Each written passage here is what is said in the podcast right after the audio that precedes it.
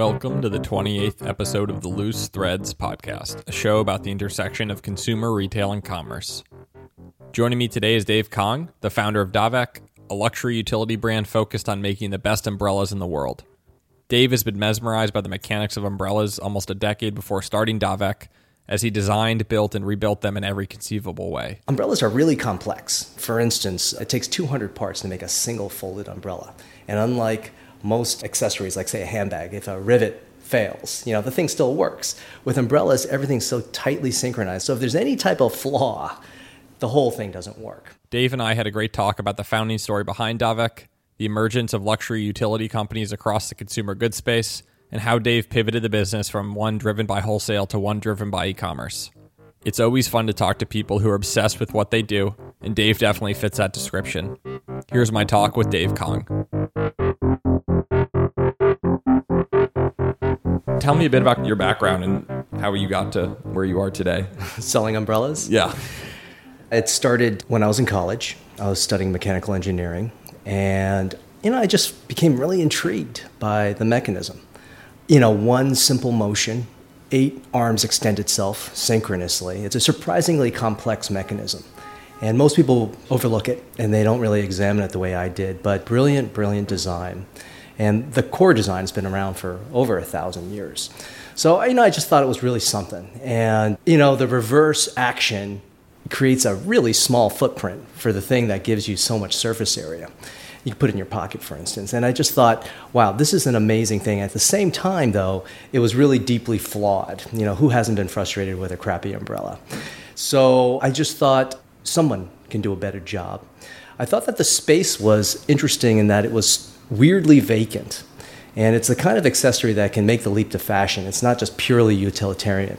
So, in today's noisy, brand centric world, I just thought, hey, this is a strange space that didn't have a strong brand. And I think if I were to remove, say, totes from the marketplace, you'd be hard pressed to think of, or the common user, I think, mm-hmm. would, would be hard pressed to think of one other brand. So, there was an opportunity there that I thought wasn't being met. I didn't really leap to the idea for years, though. You know, it was just sort of incubated in my system. And it was something that I just did out of pure pleasure and just examined and tinkered with for years, you know, and I lived my life after I graduated. I got a job like everyone else and started another company. But it was always there in the back of my mind, you know, and it was the idea that sort of never went away. And I was fortunate enough to sell uh, one of my uh, companies, and so I had some resources available to me that's when I made the transition from weird obsession to something that's a little, you know, less strange and a little more real. Hired a few more engineers in addition to myself to really take a close look at the frame because the frame is really the core. And I didn't want to bank something that was really marketing driven. You know, I wanted to make something that was truly real and truly better. And so I looked at some of the other players who were doing something similar, not in the umbrella space, but in categories that were stale and filled with undifferentiated product like vacuum cleaners, Dyson, for instance. Mm. You know, he came up and he changed the industry. I thought there was an opportunity similar to that. We really took a look at the frame, and over time, we just improved it. We created our first model, which is the Solo. It continues to be our bestseller. we had one model, and we had a trade show that we went to, and it was just amazing what happened at the show. And that really launched the company.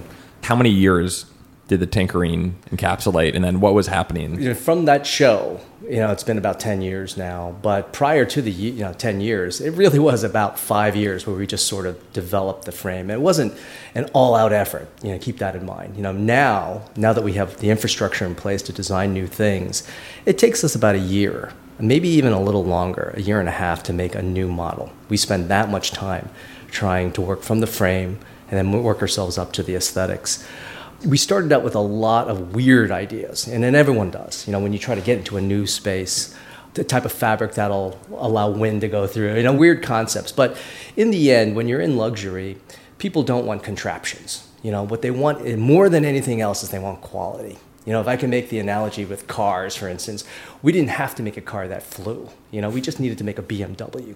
And that's really what our goal was to just use really, really good, simplistic engineering to make sure that we use the right materials, make sure that there's a sturdiness that you can sense viscerally the minute you pick it up, because you can sense quality the minute you touch it. And when you go overseas and you find suppliers and manufacturers to produce the thing that you've designed, there's always going to be this gravitation towards compromise. You know, mm-hmm. you just sort of have to, it's inevitable. But making something out of plated plastic might visually look like metal, but the minute you touch it, you know, you know if something's authentic or not. The best engineering starts with materials.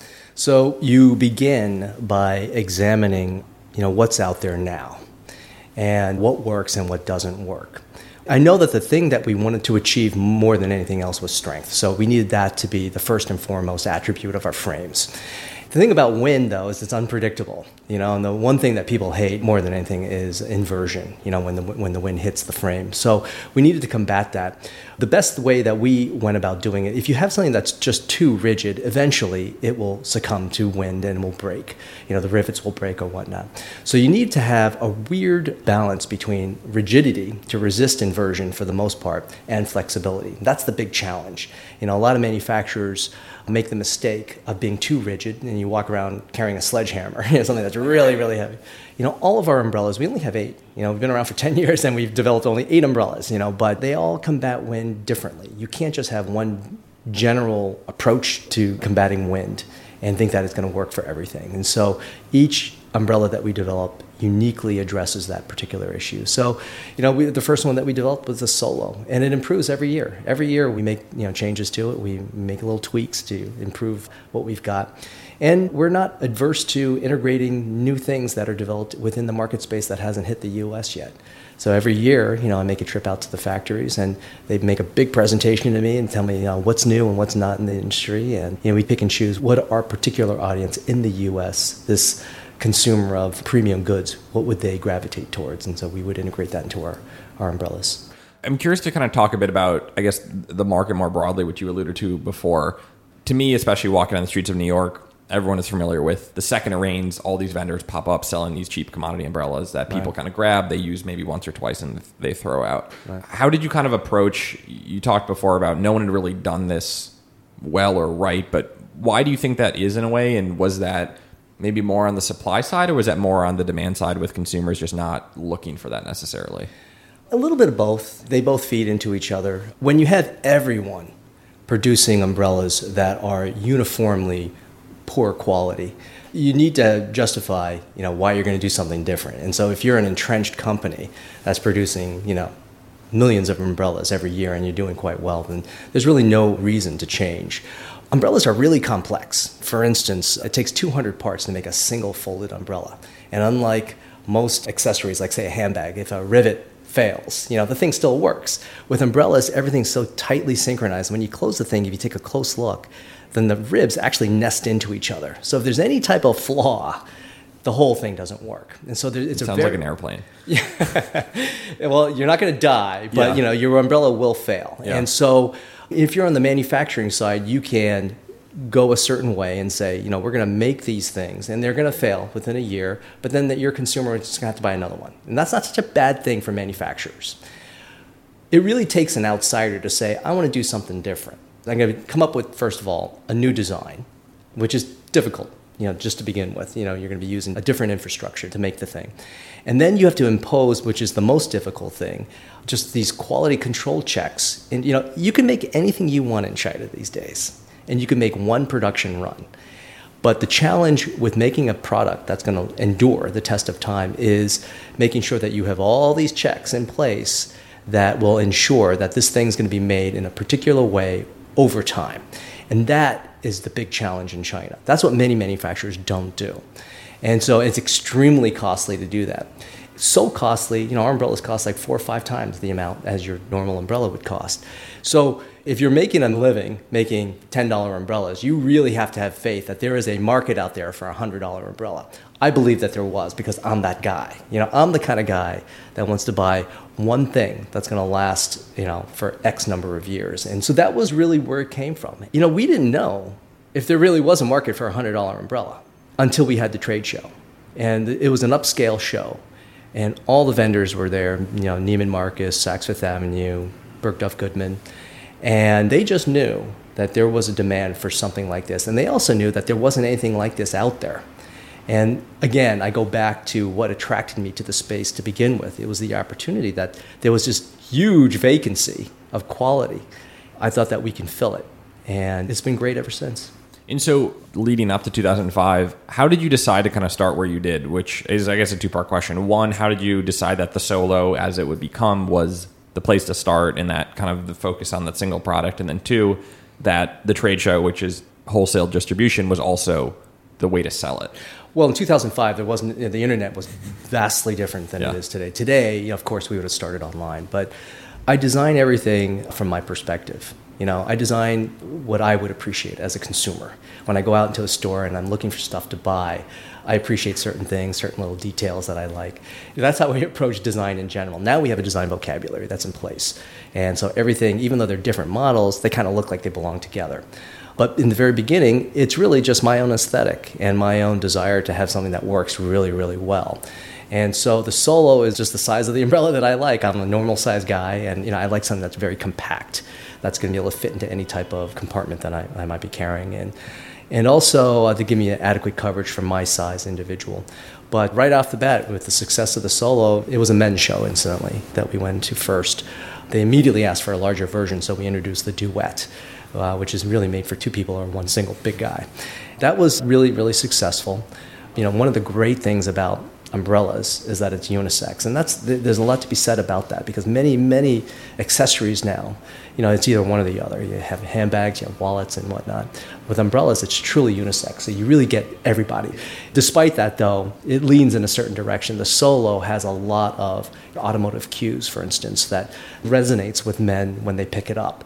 So we wanted to make something that was a feminized version of that. So we introduced the Traveler and the Mini. Men like certain things, like durability and strength was uh, the most important thing for all, for everybody, men and women, you know. But then you take one tier back beyond that. And then men like things that are really compact. And women, the next most important thing was color.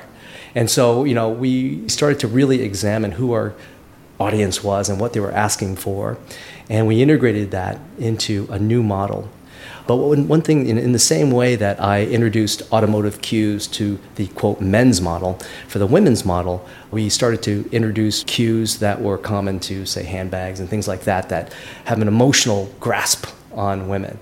One of the things that we tried to do was say, let's try to make the leap from an accessory and bring specialness to it. Make it as special as a Dunhill briefcase, for instance, or a Montblanc pen, or a beautiful handbag. And why do people feel a certain way when they pick up an accessory? And it's all done through cues. It's not like it's a gear shift knob, but yeah. we do introduce certain little aspects that people might not know why they love this thing visually but they do, and that's enough. And the way that you do that is just through cues. It's still it's very very early in the game, but you know loss is one of the most aggravating things with umbrellas. You know, the first aggravating thing is that umbrellas break, and so we address that just through engineering. And then the next thing was loss. You know, what do you do? And some people might not want to buy a hundred dollar umbrella because they feel I've lost every umbrella. Right, I'm going to lose it. Why yeah, would I do this? Exactly. Yeah. So loss has always been a factor for us, and so this technology called proximity awareness just came about. Literally, you know, when the iPhone 4 was introduced, it was the first iPhone that had beacon technology integrated into it. Now, proximity awareness would not work unless people were walking around with a beacon. You know what I mean? A beacon reading device, except that's what happened essentially. And so we were able to take that technology, integrate it into our umbrellas, and we created the Davek Alert, which is the first umbrella where you can pair to your phone. And if you ever leave it behind, it'll send you a notification, preventing you from losing it. So that was the last model that we introduced. And it, again, we've been around for 12 years. We only have eight models, but we feel that that's a good number to have. And so I'm curious, given kind of the traditional route that you went with the trade show and all that, what was the first year or two like in terms of it sounds like the response was good, but what were some of the highlights or challenges of starting this company early on?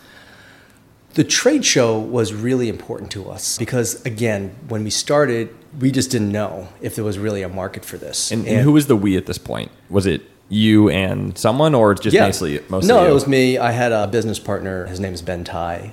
It was just validation. You need that validation in the very beginning when you're working on a product, because at that point we just had this very cool prototype and one batch, one production batch of one color, one model we needed that validation. So we went to the show, and immediately, right from the get go, there was a huge demand for it.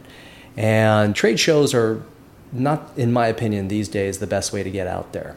There is no singular channel that you have to go through. Everybody knows these days with Warby Parker and Bonobos and whatnot. You start out with one channel, it could be wholesale, that's okay, you know, but then you eventually have to migrate to the other channels that are out there.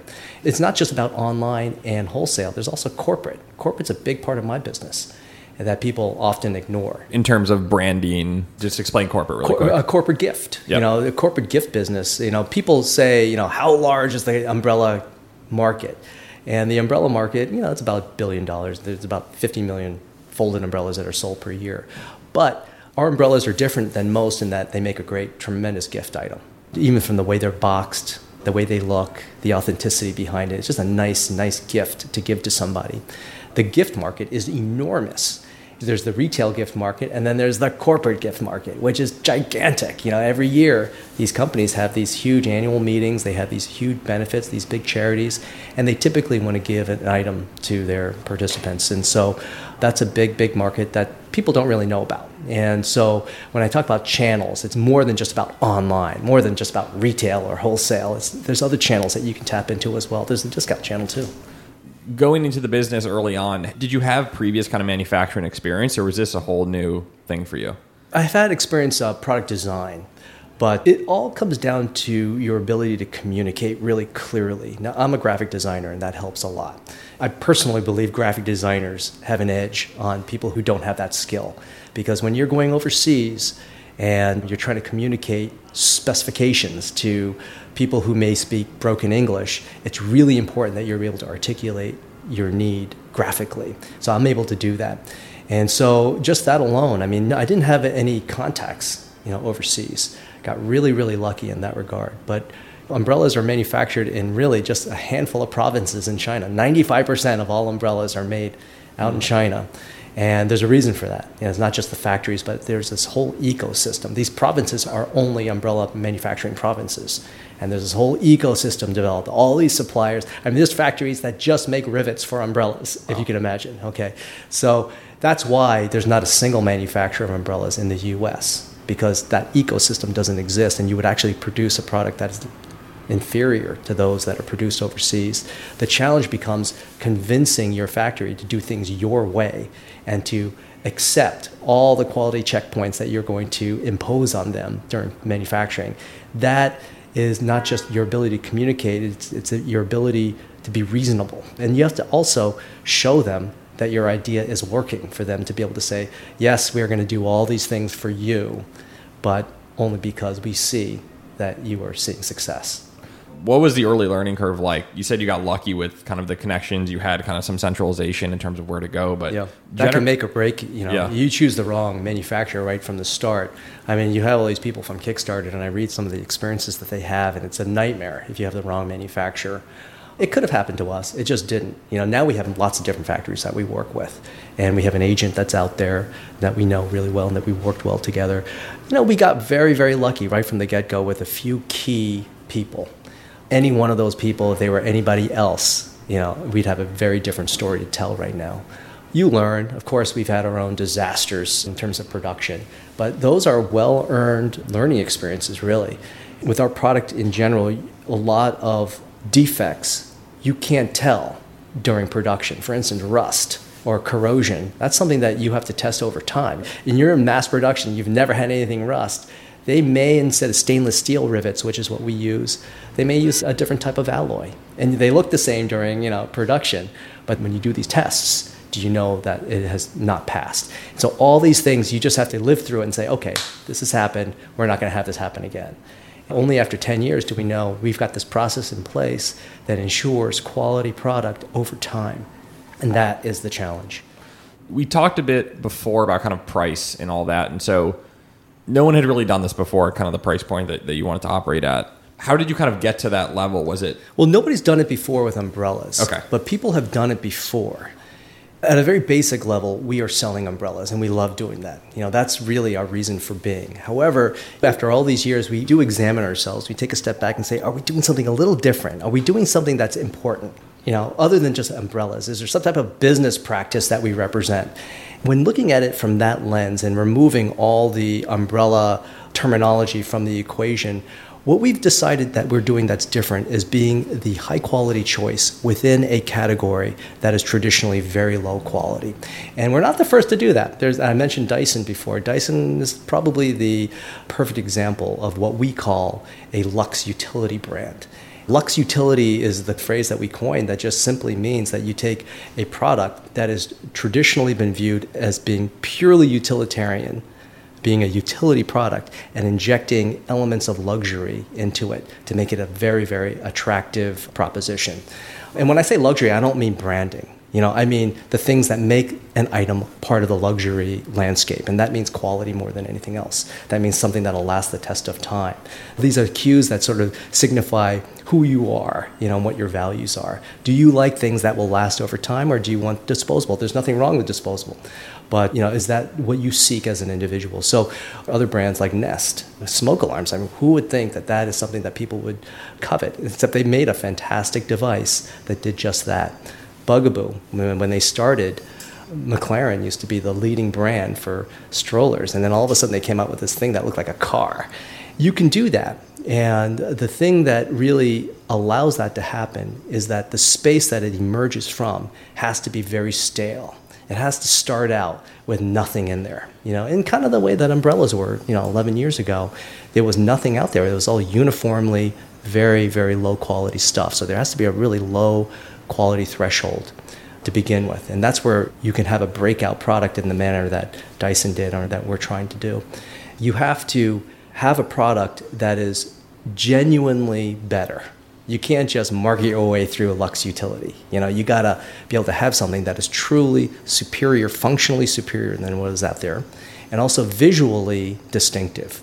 And if you look at all those examples that I gave to you, they're all visually distinctive another quality with the space that we're all participating in is that they all have a very curated selection. You know, in this Amazon driven world, it's easy to want to give you more, you know, always.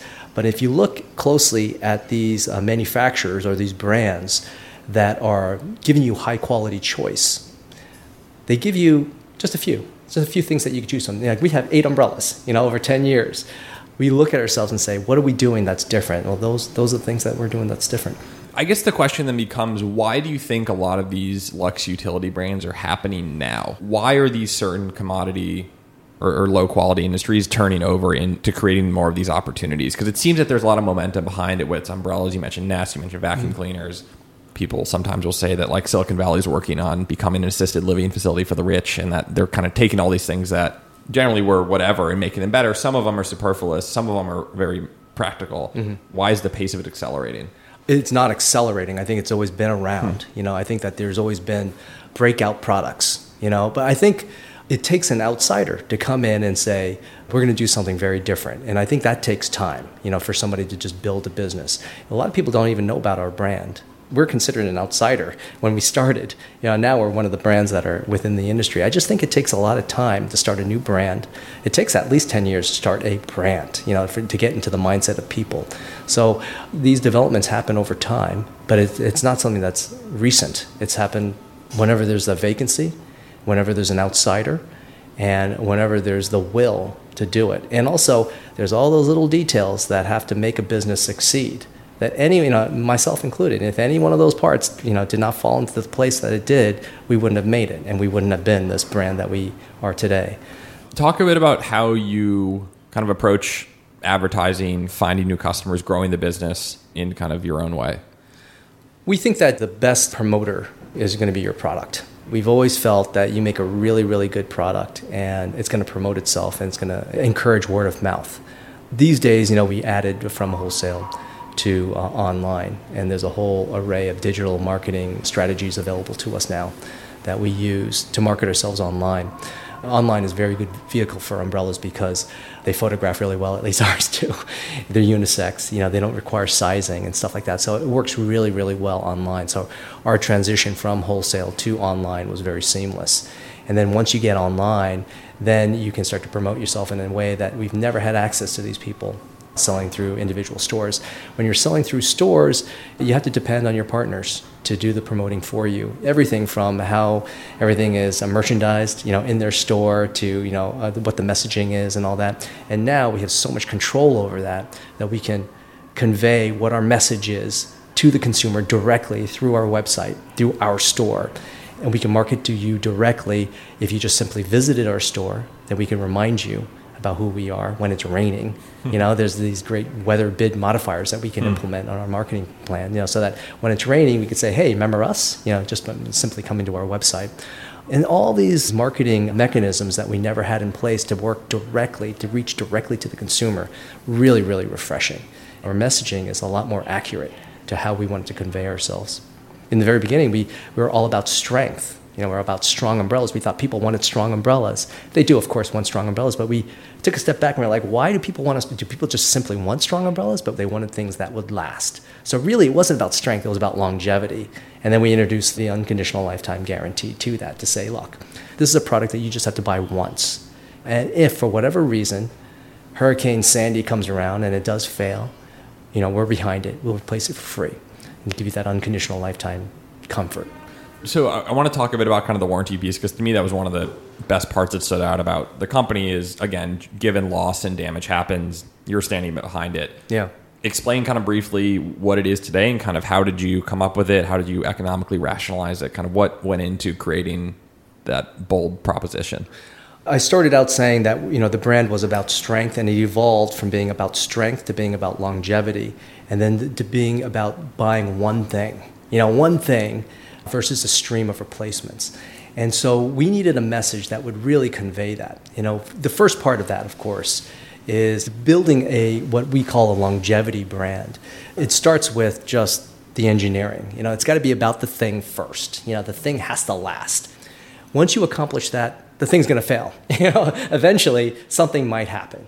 You know, so you need to be able to back it up. And if your brand is about longevity, if it is about having that one thing, the unconditional lifetime guarantee has to be part of that equation.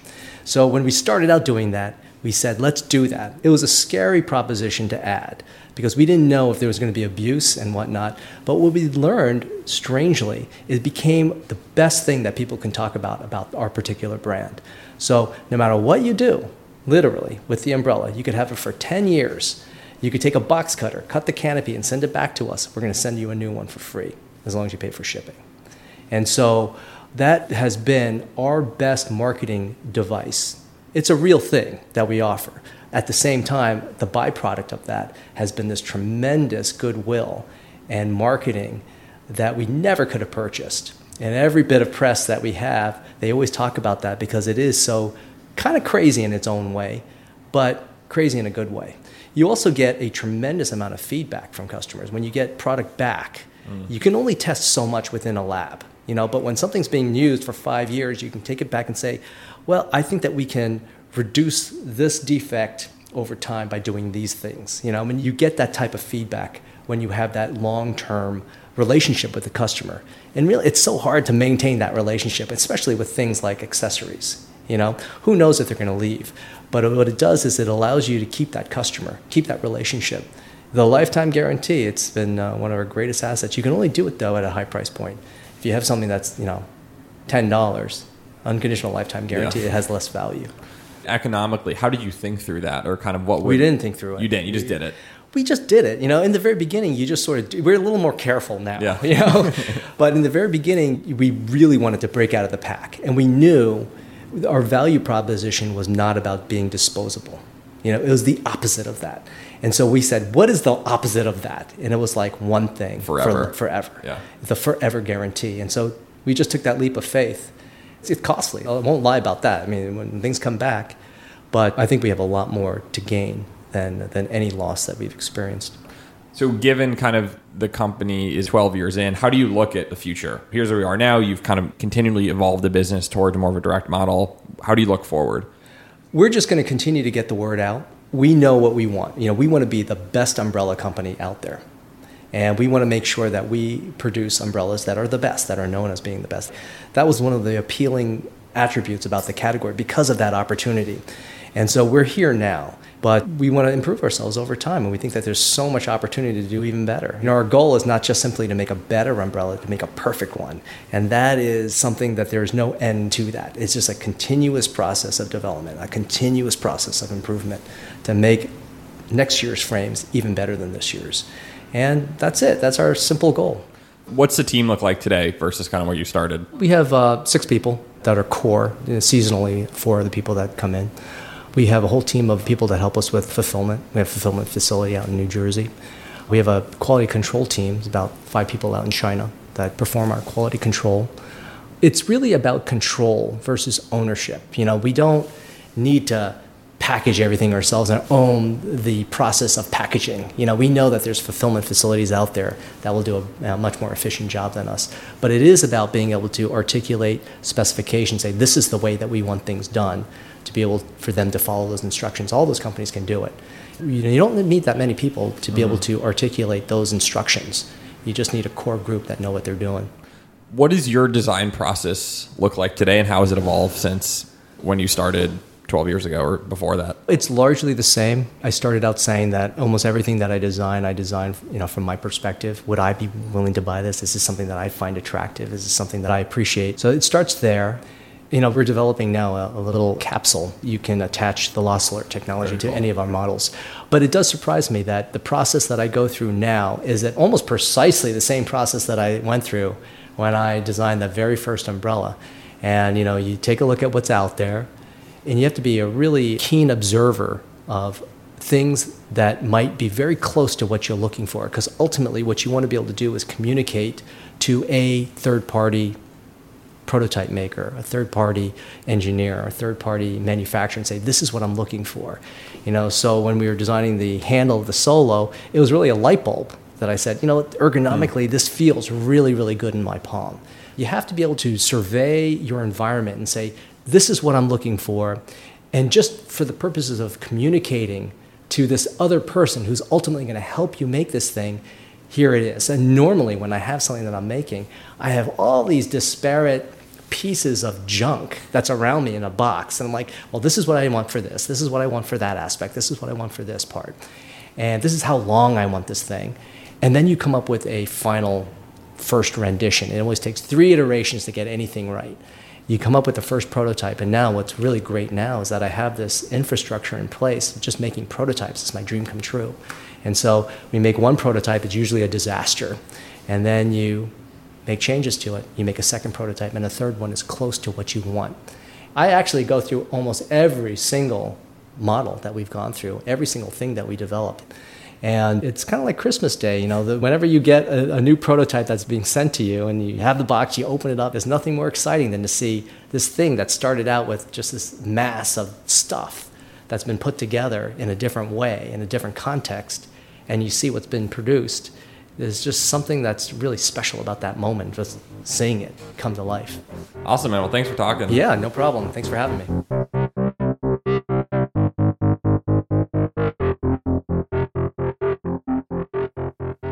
Thanks for listening to the Loose Threads podcast.